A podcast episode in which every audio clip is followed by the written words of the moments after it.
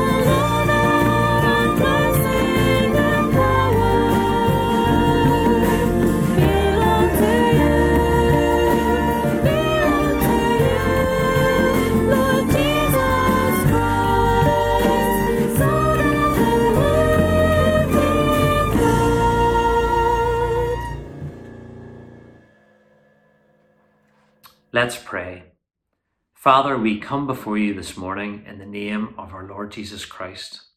Thank you for the Sermon on the Mount, which we have been considering over the past couple of weeks. We pray for Ollie as he speaks this morning that we will again be impacted by your word and apply these things to everyday life. We continue to pray for your guidance in these days, for wisdom as we develop our programs at Crescent. Thank you for the gradual reduction in the lockdown measures, and we ask that you would protect people right across the world over these next weeks and months. Guide our local and national governments in all that they do. We think particularly of countries in South America and in the USA where the situation is so serious at present. We ask that they will soon see a sustained improvement in their situation. We pray for our members who are unwell at present and some who are really going through tough times. Please help and strengthen them today. We thank you for our families and for the children at Crescent who are now on summer holiday. Help them to enjoy what will be a very different break from school. Be with us now as we worship you. And we ask this in Jesus' name.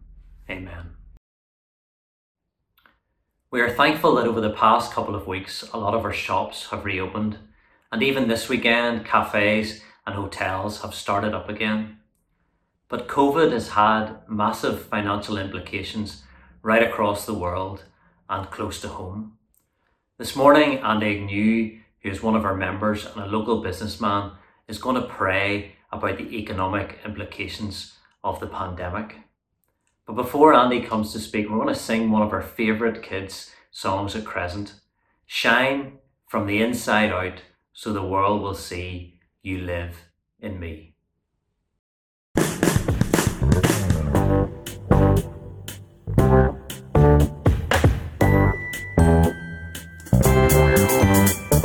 shine from the inside out that the world will see you live in me shine from the inside out.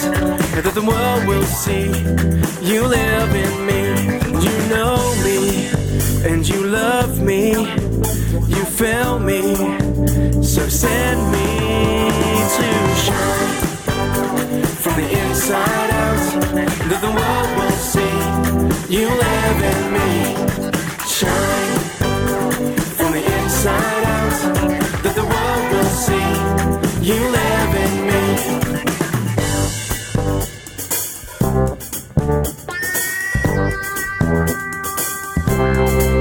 send me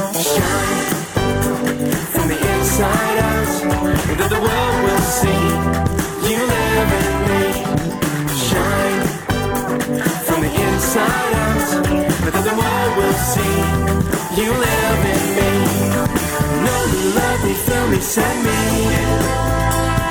Know me, love me, feel me, set me. oh know me love me feel me send me to shine from the inside out that the world will see. You live in me. Shine. From the inside out that the world will see. You live in me. You know me. And you love me. You feel me. So send me. You know you love me feel me send me send me know love me me send me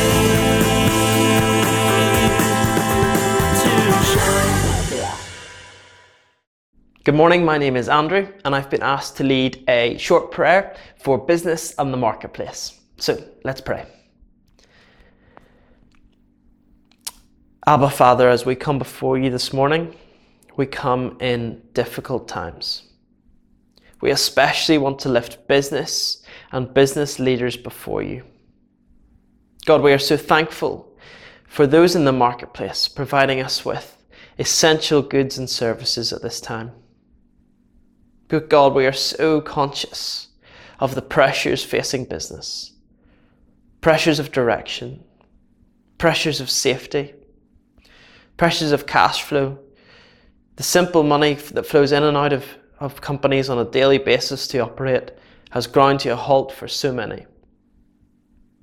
But yet, utility bills, rent, supply costs, these bills still remain. God, we pray that you would fill these business leaders with your wisdom and your guidance. May they stay strong in this uh, changing moment. Father, we pray for the staff that make up companies large and small in our city. Pray that they would navigate this moment with wisdom and safety. But God, ultimately, we pray that people across this land will start to experience afresh a sense of your presence and your peace in this time of change and challenge. Come, Holy Spirit. We pray this in the name of your Son, Jesus. Amen. I think the words of our next song are really appropriate. All I once held dear, built my life upon, all this world reveres and wars to own, all I once thought gain, I now count as loss, spent and worthless now compared to this. Knowing you, Jesus, there is no greater thing. You're my all, you're my best, you're my joy, my righteousness, and I love you, Lord.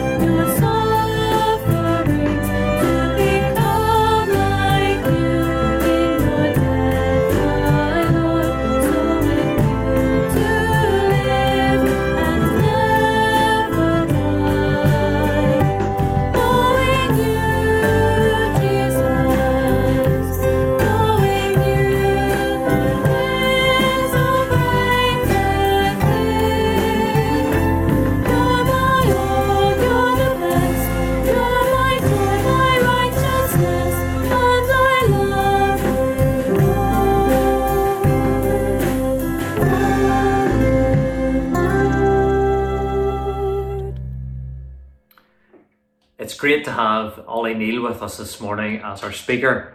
Ollie is married to Rachel and he is our youth and young adults worker at Crescent Church. Ollie has been involved in a series of podcasts entitled The Equip Project, and I hope you've had the chance to check these out on our website. Before he comes to speak to us, Helen Crooks is going to bring the reading for this morning.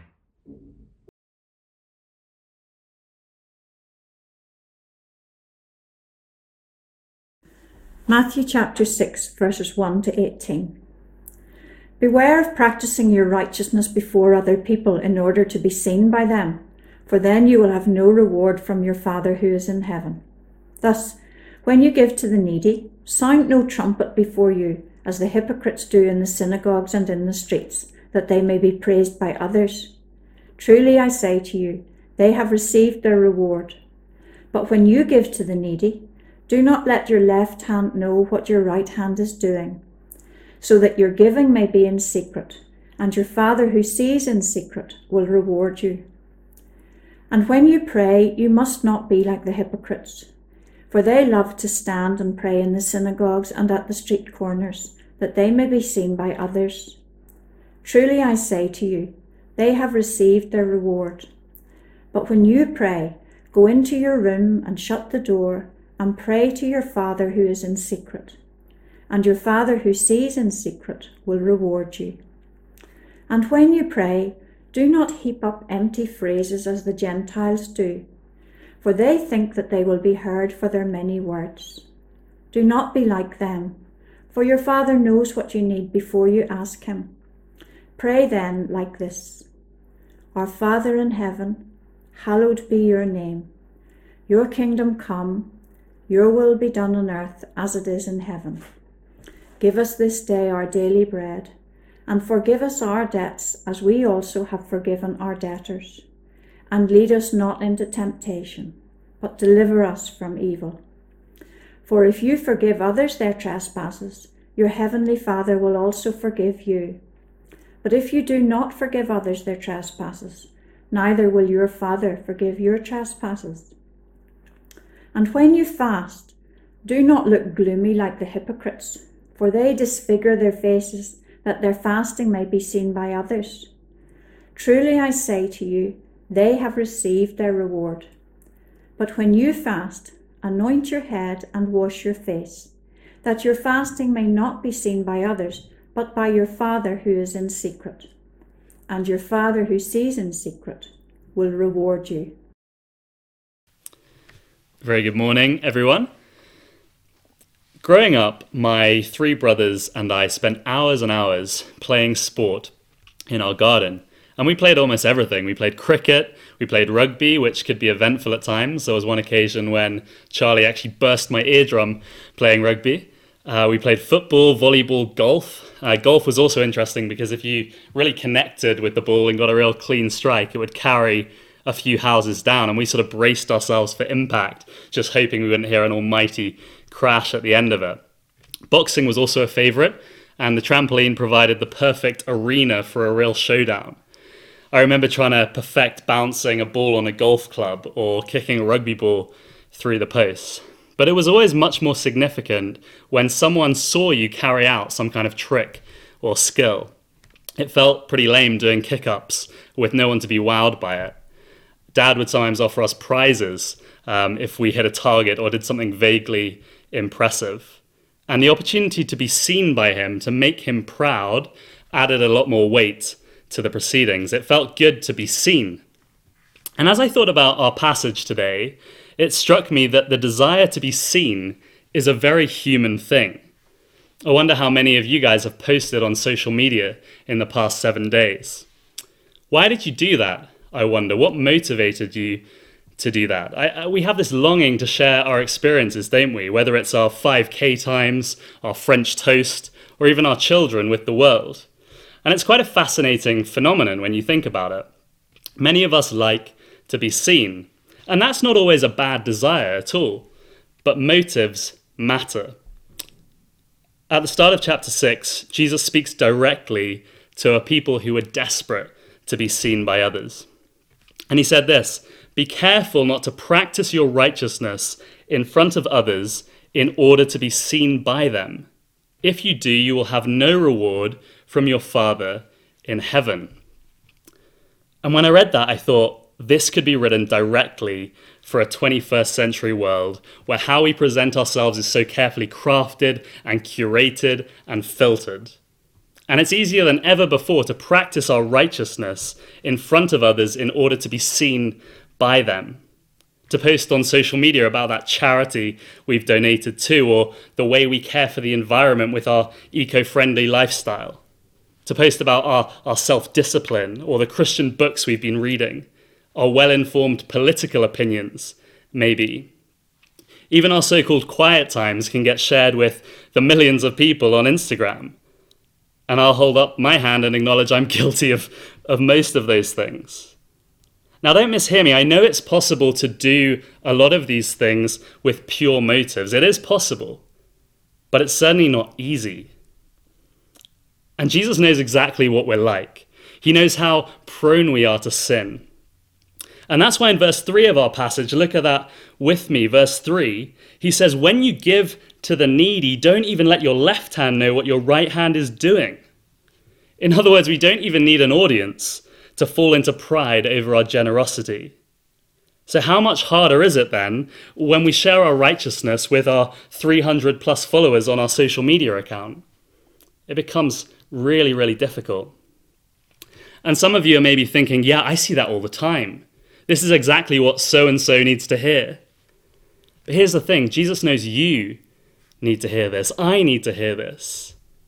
And maybe it's not social media that's the issue for you. Maybe it's just casually dropping your good deeds into conversation in the guise of a good story. I was just walking home from work and I saw this homeless lady and I felt really compelled to, to help her out. Why share that with someone? For the good of the, the homeless woman or for our own ego?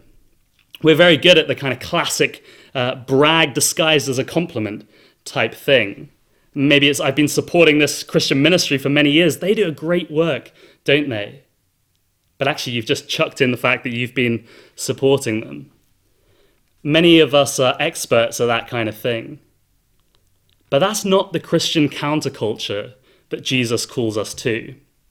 And so he says, Be careful not to practice your righteousness in front of others in order to be seen by them. If you do, you will have no reward from your Father in heaven. Now, I must confess, I'm very prone to legalism. And when I read this passage initially, I instantly felt guilty. This was my thought process. I thought, I don't give enough, I don't pray enough, and I've never fasted. And my conclusion was, I'm pretty rubbish, and I need to do better. And that is the thought process of a legalist. And my prayer is, and I urge you, please don't think like that. Because there is a place for conviction as we hear these things, and, and maybe as we look at this passage, God's Spirit will convict you. But don't let I need to do better be your end point. Because in your own strength, I guarantee you, you will fail. You aren't capable of doing better in your own strength. And the result will be either pride if you do make some progress, or depression and despair if you fail to hit the mark. As we read the three examples of hypocrisy Jesus identifies, remember the purpose of the Sermon on the Mount that Jim outlined in his first two talks on the subject. Number one, Jesus is determined to reconnect us with our Father in heaven. Jesus is determined to reconnect us with our Father in heaven. And number two, Jesus is determined to transform us so that we are perfect, like our Father in heaven is perfect. You see, Jesus knows that it's not by gritting our teeth and digging our nails in that we're going to become perfect, like our Heavenly Father is perfect. He knows that we can't do that. He knows that we need reconnected with our Father. We need God's Spirit to transform us from the inside out. That heart level righteousness that Jim was talking about. And it's through being reconnected with our Father, through the Holy Spirit's transforming work within us, that we begin to manifest the fruit displayed in this passage and enjoy the genuine rewards on offer.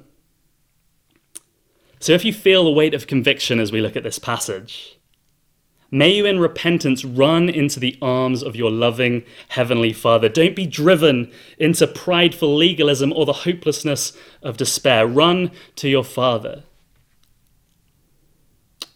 And may you long to be seen by your Father in that secret place that the passage talks about as you walk with Him in loving relationship. So let's look at the first example of religious hypocrisy that Jesus identifies, and, and that concerns giving. And throughout the Bible, giving is regarded as very important giving to the poor, looking after the marginalized. Deuteronomy 15:11 says, "There will always be poor people in the land. Therefore I command you to be open-handed towards your fellow Israelites who are poor and needy in your land." You see, we serve a God who loves to reach out to those in need. We serve a God who loves to raise up the humble and fill the hungry with good things. That's what God is like. So, as we do the same, we imitate the character of God. He's a God who gives sacrificially, a God who is self giving. And, and obviously, that's most clearly seen in the cross when, when God the Son gives himself up to death on a cross for poor, spiritually bankrupt sinners like me and you. And we see this, this heavenly Father who gives up his beloved Son, gives him up to death in order that we might be reconciled to God. And you know, that's what makes the events of verse 2 so shocking, because they misrepresent the character of God. And they turn uh, an act of moral beauty, giving to help the needy, into an act designed to, to, to serve yourself. How, how perverse is that? An act designed to help others into an act designed to be self serving. And the picture's almost funny in terms of how blatant the desire is to, to show off this giving. You know, these people announce their giving with trumpets. Can you imagine waving your cash in the air before you drop it in the treasury? They don't want anyone to be mistaken about what they're doing. and they crave the affirmation of the crowd. And so Jesus says, You're hypocrites. And that term comes from, from this classical Greek word which meant an actor, someone who would go on stage and wear a mask and perform for a crowd. And so Jesus is clear that it's, it's not really an act of righteousness at all. This is a complete sham. Yeah, these people are giving to the poor, and, and that might even impact their bank balance, right? This, this might hit them financially. But it's all a performance designed to win the favor of others. And they've twisted something that's morally beautiful, you know, this morally beautiful way of Christ that he's setting out. And what they've done, in the words of John Stott, they've turned an act of mercy into an act of vanity. And that's a tragedy. To turn something designed to serve God and others into an act designed to serve yourself. And because their motive is wrong, they may as well not be giving at all. It's of no eternal value whatsoever. I remember during my undergraduate degree sitting in the Sheikh Zayed Theatre and pretending I knew what was going on in the lectures. And it was named after the former leader of Abu Dhabi, whose son had given some crazy big donation to the school. And people love that kind of thing, don't they? They love to see their name up in lights or, or to post on social media about the charity they've given to, or the, the sponsored walk they're doing, or whatever it might be. We love a bit of affirmation, don't we? We love a bit of acclaim and honor. And there is a reward for, for giving in that way. Jesus says that. There is a reward for that. Those who do this often get what they're hoping for. They are seen by others, they are honored by others. But actually, what Jesus is saying here is they miss out on something far greater. So Jesus says, don't be like this. Instead, give in secret. Don't even be so self aware that, that you're giving. Don't, don't even think too much about it. Don't ruminate on it. Don't gloat about it. Instead, give to bring joy to your Father who is in heaven. Don't worry about being seen by others. Worry about being seen by your Father. And there is something so special about giving in that secret way, giving so the Father alone knows about it. I wonder if you've ever tried it. Giving without telling a soul, giving to bring joy to your Father alone. Seeing a need and talking to your Father about it, talking about how you can work alongside Him to meet that need, using the resources He provides.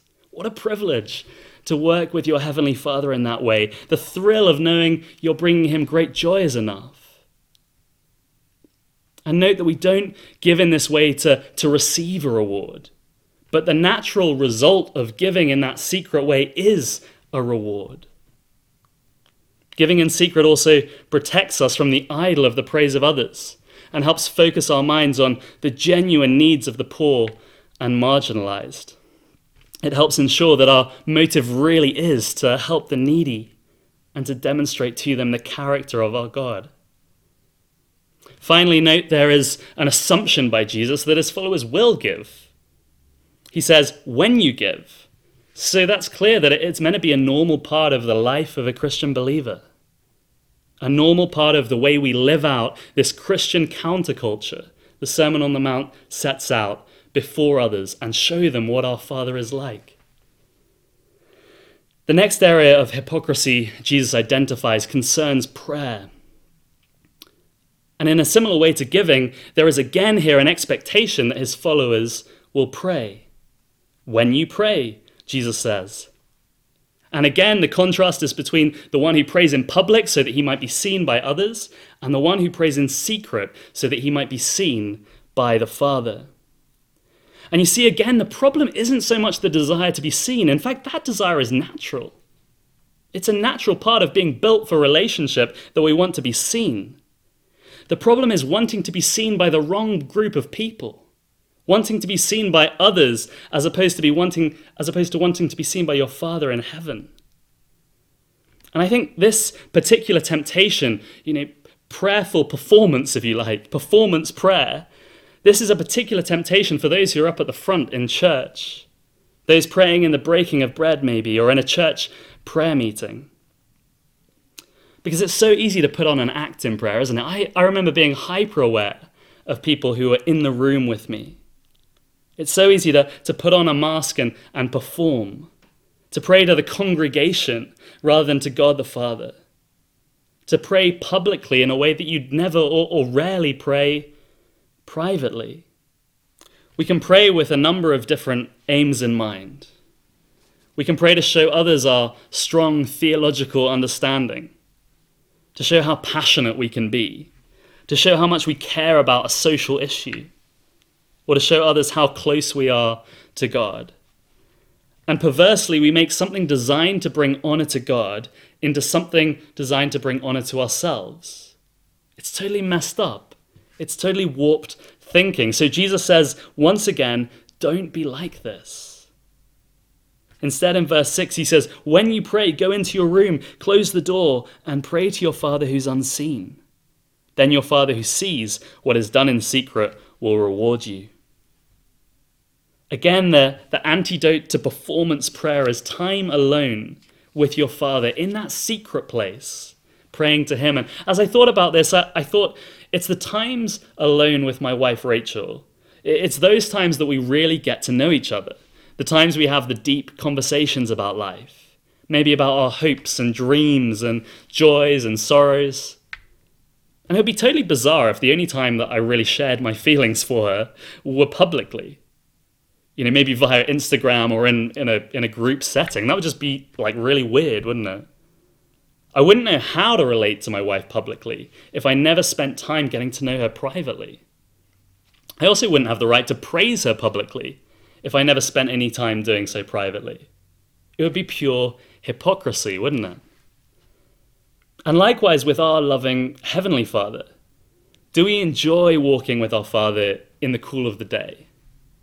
Do we love the moments alone with Him? Do we enjoy, like, even something like a sunset or the sound of the birds or a gentle sea breeze? Do we just talk to Him about it and thank Him for it? Do we tell Him about our day, the high points and the low points, the, the difficulties and struggles, the hurts, the fears? Do we thank Him for the small, seemingly insignificant things as well as the, the massive things?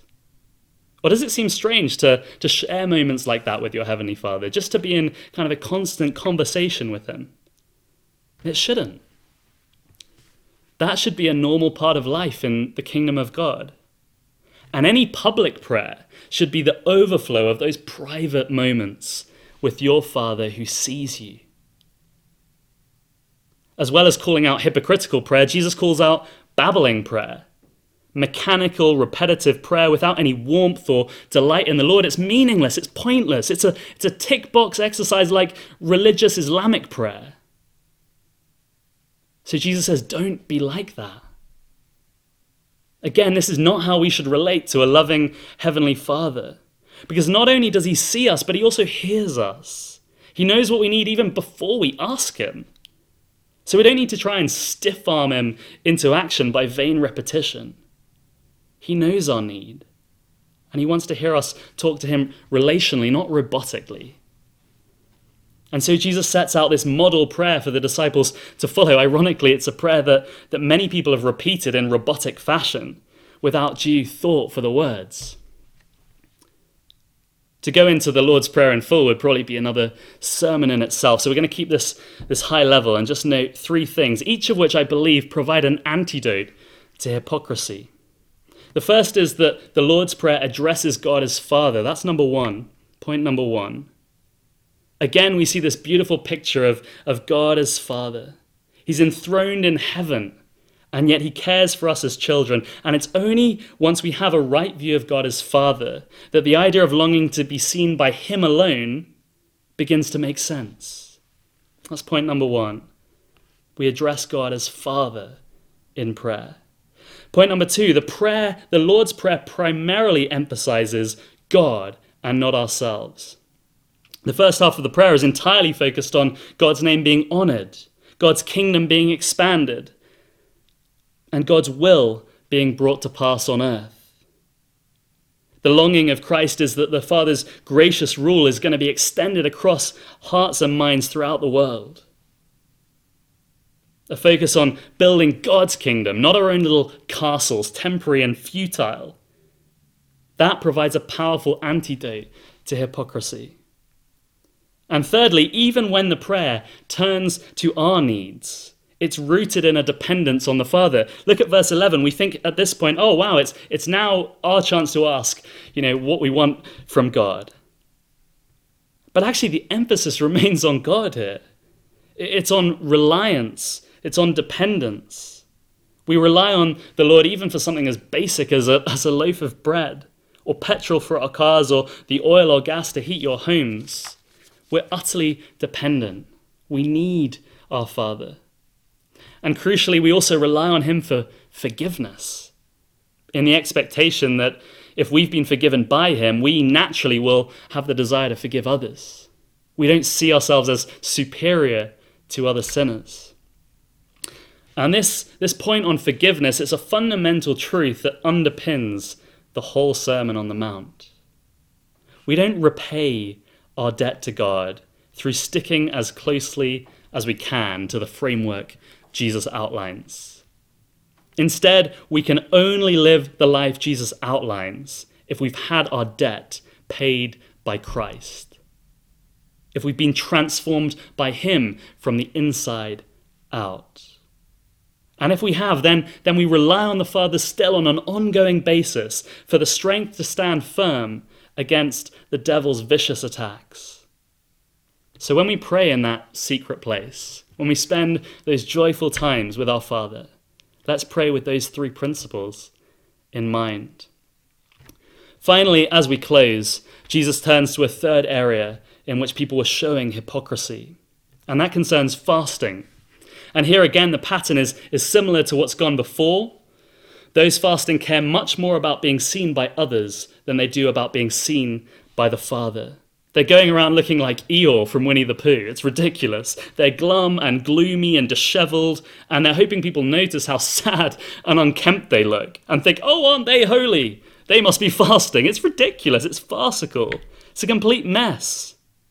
The whole point of fasting is to fully focus on the Lord for a period, period of time, to refrain from something as, po- as important as food because of a desire to seek after God. Yet these people are, are hypocrites because they're taking something designed to heighten focus on God and they're using it to heighten focus on themselves.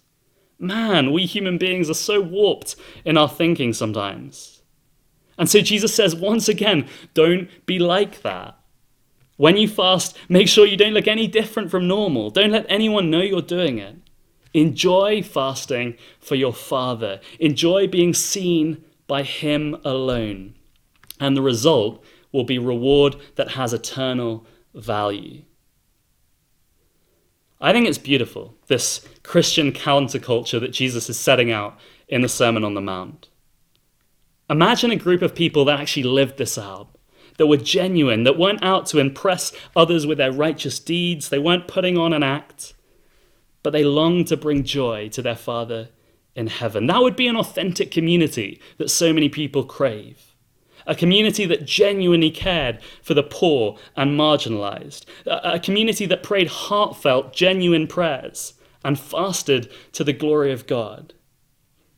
I said right at the beginning that, that Jesus is determined to reconnect us with our Father. He wants to smash to smithereens the idea that this life is a big performance for the benefit of others.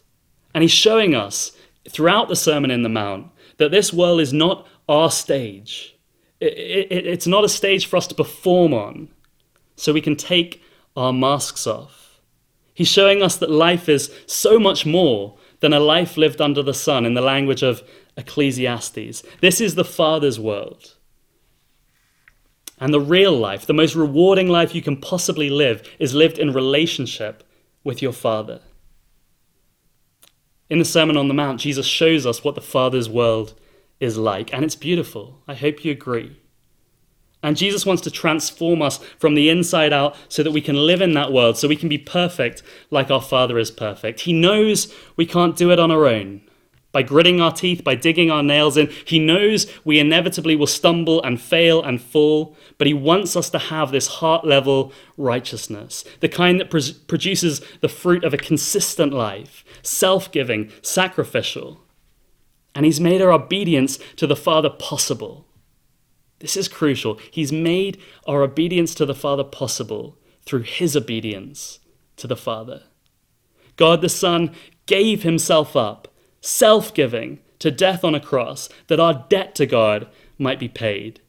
God the Son bore the wrath of the Father to connect us back to God. Do you want to be transformed from the inside out? Well, the message of, of the gospel is simply ask, turn from your sin, and ask Jesus to transform you. Tell him you want to live in the Father's world, that you want this righteous heart. Christ died that you might have one for all your rotten sinfulness.